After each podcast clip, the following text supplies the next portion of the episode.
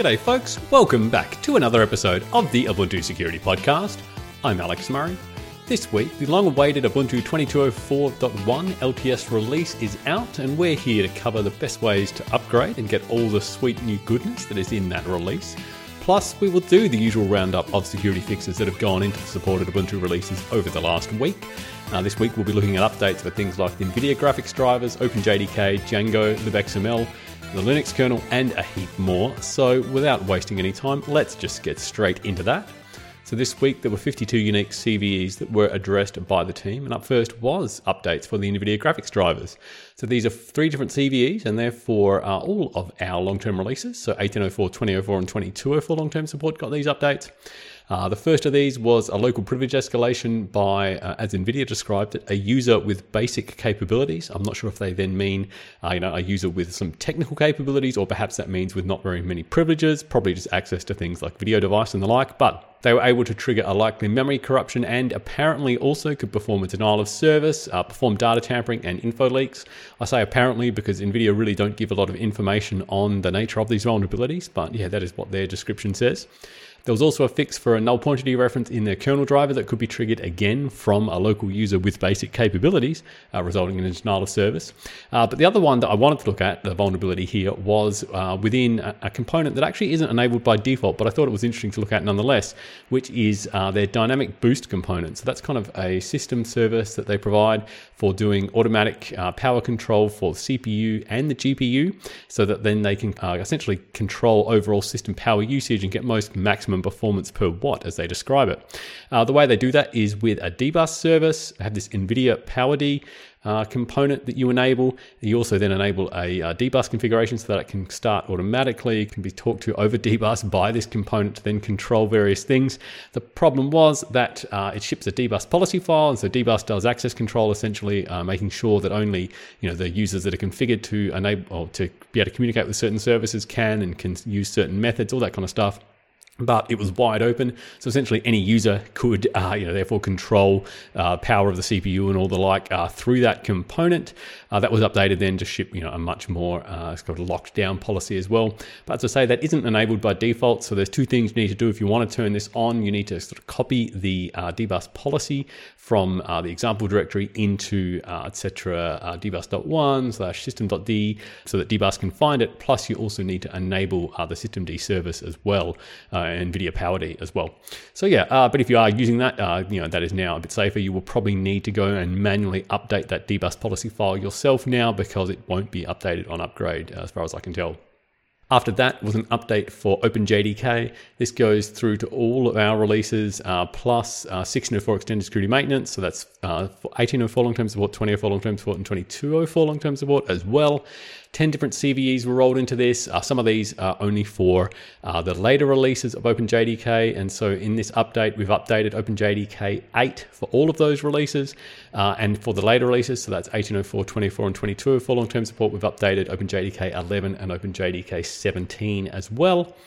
Most interesting of the vulnerabilities that were fixed here was this Java psychic signatures bug, and I've linked in the show notes uh, to a blog post that talks about this. And Oracle themselves describe this as an easily exploitable vulnerability. And you know, when Oracle are doing that, that it actually probably is. In this case, uh, it's essentially where an attacker is able to forge certain SSL certificates, uh, and that's ones using ECDSA signatures, elliptic curve uh, DSA, and then allow them to essentially intercept or modify communications without being detected. And so, uh, looking at this a bit further, we see that when uh, adding support for validating ECDSA signatures in OpenJDK, it failed to check that the provided signature values were not zero. So, uh, in I guess the maths for this, a signature consists of two values, R and S, and they are then used to perform a bunch of calculations to check that the signature itself is valid. It essentially involves comparing the value R against um, R multiplied by a value that gets derived from S. So, on one side of this equation, you've got R equals R times something that's derived from S, and so if R and S are both zero, you've essentially got a check of zero equals zero, and not surprisingly, that passes. Now, uh, to make sure that, you know, obviously this isn't uh, a bug that affects everything, the first thing you do when you're checking ECDSA signatures is to make sure that both RNS aren't zero. Now, obviously, this Java code wasn't doing that, and that then means that if you provide essentially a zero signature value, uh, that it would uh, pass. And the reason they call this psychic signatures, it refers to, uh, I guess, a Doctor Who kind of meme where Doctor Who would show a blank piece of paper, you know, saying it's a psychic, uh, you know, signature to, to, people to prove who he was. And so the same sort of thing here. You can provide a blank ECDSA signature, uh, essentially zero, and it would then validate as true. So uh, yeah, that ha- essentially affects anything in Java that's using ECDSA signatures. So that can include things like uh, signed uh, JavaScript web tokens, uh, SAML assertions, web WebAuthn messages, anything really that's using ECDSA signatures. So yeah, uh, big impact from that one. Uh, note it does only affect the later versions of OpenJDK. So that's OpenJDK 15 through 18. 15 and 16 actually aren't supported anymore. 17 and 18 are. We ship 17 in Ubuntu, hence why that has been updated there. Uh, note that versions uh, before that weren't affected because this code used to be implemented in C++ and then was written in uh, native Java for later versions of OpenJDK. So yeah, that's why uh, we've only updated for those later versions. And you know, so even say OpenJDK 11, which is the standard uh, JRE in Ubuntu, uh, isn't affected because it's you know old enough to not be affected by this vulnerability. Uh, there was an update for Django for our later releases, so Ubuntu 20.04 and 22.04 long-term support. A single CVE here uh, described as a possible reflected file download attack. Uh, this is the first time I've heard of one of these, and I thought it would definitely be interesting to dig into that. Looks like it was first detailed in Black Hat Europe in 2014. Uh, essentially, it's uh, a type of vulnerability where you can cause a web application to virtually download a file from a trusted domain. And then uh, that file gets executed and it gets executed because it came from this trusted domain. You essentially get trust from making it essentially appear to be downloaded from this trusted domain. Now, it usually involves an application failing to validate input such that the attacker can inject uh, some input and usually into some a crafted header content. That then gets reflected into the response body as well by the web application in this case. And then usually that then uh, can end up as the result or within the contents of a file on disk and you usually have to control the file name as well. But assuming you can do all of that, you can essentially then cause uh, a file name to get downloaded from uh, an untrusted site that appears to have been uh, from a trusted one through this reflection. Now, in this case, specific to Django, in this case, if a Django application was setting the content disposition header of a file response object that was then based on a file name which got derived from user input, you, the user or the attacker could then control both file name and the content disposition and therefore cause this content to get injected and therefore a file to be downloaded. So, yeah, it was then fixed to escape the file name that uh, was essentially provided so then you couldn't inject that content directly. We had an update for GNU TLS as well, two different CVEs for Ubuntu 18.04, 20.04, and 22.04 long-term support. One of these was a null pointer dereference. The other one was a double free that could occur during verification of PKCS7 signatures, likely resulting in a denial of service. Mod WSGI was updated as well for uh, Ubuntu releases 18.04, 20.04, and 22.04 long-term support single CVE because it would pass through the X client IP header to the WSGI applications that were running underneath it, even though it came from an untrusted proxy. So it would essentially allow uh, unintended access to services uh, behind that. We also had an update for libxml2. I think this one wins the award for the oldest CVE fix this week. This is from 2016. Now, uh, don't let that alarm you. This CVE hasn't, well, I guess this, this bug has existed since 2016. However, the CVE has only existed for a couple of weeks. So we've only really been aware of it uh, since then. And so we've tried to patch it uh, as timely as possible. Uh, in this case, it affects uh, older versions of libxml2. So that's for Ubuntu releases 16.04 extended security maintenance, 18.04 long term support, and 20.04 long term support. Newer versions were not in, uh, affected. And we'll go into a bit of detail as to why. So looking at this bug, it was possible HTML or code injection. libxml2 2 is an XML parsing library and it's often used for handling HTML as well. And essentially, fail to properly escape uh, server side includes, and therefore you can inject content through that, and therefore things like cross site scripting attacks and the like uh, could be mounted. Looking at the details behind this, uh, as I say, because it's from 2016, I thought it'd be interesting to look at. Uh, it was originally reported to the GNOME project, who uh, maintained libxml2 back in 2016, uh, and it was seemingly ignored for a couple of years. Uh, so there was this bug report with a single comment in it, sort of detailing all the, the nature of the vulnerability. Uh, then there was a comment in 2018, sort of saying, you know, can we get some action on this?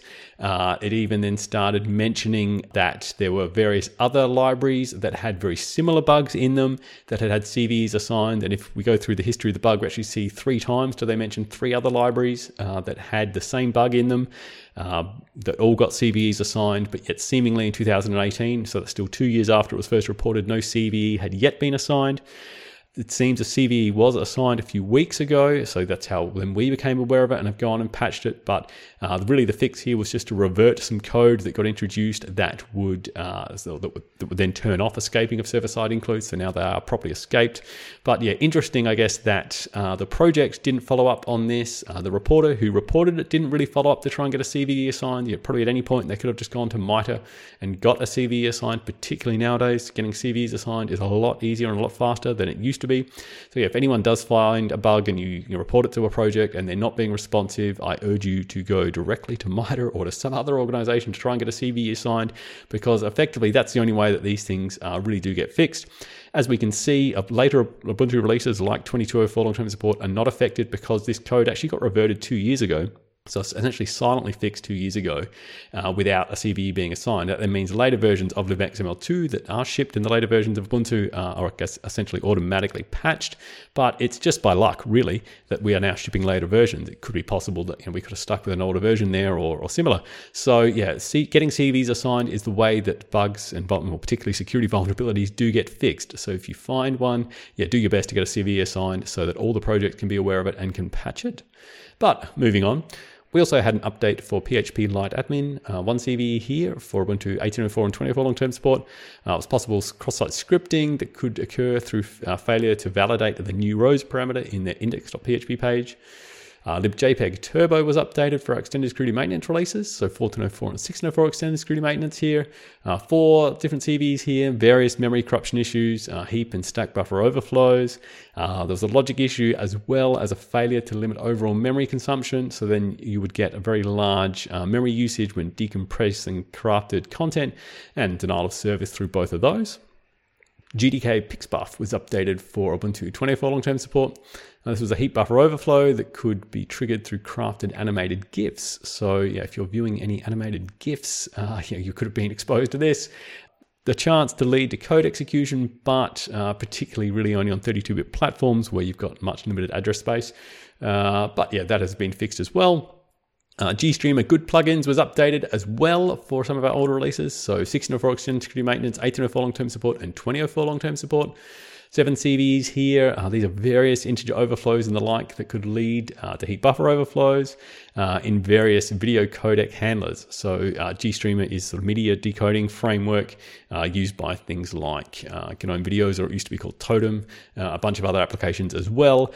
so yeah, if you are handling, I guess, media, you're a little bit safer now. Uh, libcdio was updated. Haven't seen this library for a long time, but uh, for uh, Ubuntu 14.04 and 16.04 extended security maintenance, respectively. Uh, this is used for reading and controlling audio CD data. So, uh, you know, I don't use CDs anymore. Uh, my laptop doesn't even have a CD drive it. I assume it's probably the same with most people. But, you know, if you are using CD still, you could have been exposed to this. Or I guess if you're, you know, parsing you know, audio ISO images, you could have been attacked by this. Though essentially it was two different memory management issues that could be triggered through crafted ISO files. One of them was a heap buffer overread. The other one was a null pointer dereference. Both of those leading to a denial of service. So not you know, super high priority, but they've been fixed for libcdio. Kernel updates were after that. So, of the kernel updates, uh, the two most interesting vulnerabilities were both in the networking subsystem. So, we're going to look at those, uh, but there were a bunch of other vulnerabilities fixed as well across these kernel updates. Uh, we had an update for the 4.4 kernel that's used in 604 extended security maintenance and also for 1404 extended security maintenance. Uh, there was a use after free in the network packet scheduler. So a user could create a route filter, which when removed would still be referred to by other data structures. And that leads to then a very simple use after free, uh, trigger a denial of service through that or potentially code execution. And similarly, in the NetFilter subsystem, you could have one uh, NFT object. Now, these aren't uh, non-fungible tokens; they are, uh, you know, NFT rules that's used for doing filtering of traffic. Uh, but I digress. One NFT object could be referred to by an NFT set in another table, and that would then lead to a possible use after free. Similarly, we had kernel updates for uh, the uh, 4.15 kernel that's used for Ubuntu 18.04 long-term support. This is also used as the hardware enablement kernel for 16.04 extended security maintenance and 14.04 extended security maintenance on Azure. Uh, various bunch of vulnerabilities here, as I said before, plus uh, the two network-related use after frees that I just talked about as well couple more packages to go through. We've got an update for GNOME Web for Ubuntu releases 2004 and 22 for long-term support. Uh, this is also known as the Epiphany web browser. It's not the default browser, but you know, if you were had that installed, you've now got four vulnerabilities here that were fixed for you. Three of these were different cross-site scripting issues. Uh, one of them was a possible buffer overflow that could be triggered through a very long page title.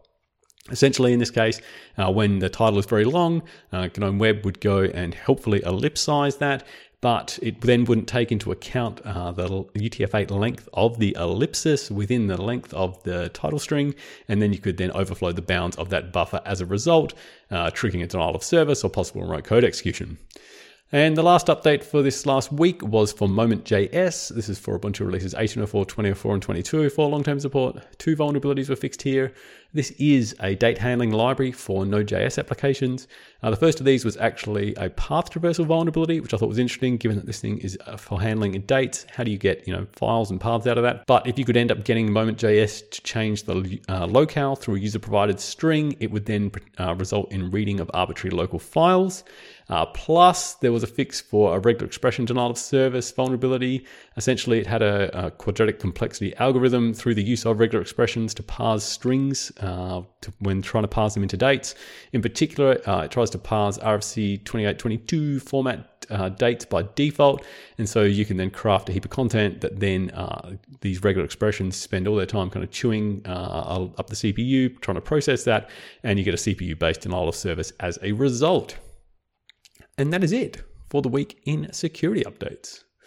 Okay, so the other content that I wanted to cover this week finally is the release of Ubuntu 22.04.1, uh, the first of the point releases for the latest Ubuntu uh, long term support release. This was announced uh, just yesterday, my time, or probably just today for most people listening to this, if you're listening to this not long after I've published it. This release, as we talked about last week, is actually a week late uh, due to kind of a late breaking bug in Snapd that did get fixed. I've got a link in the show notes to the release notes, um, plus the full list of changes that have been targeted at this uh, along the way.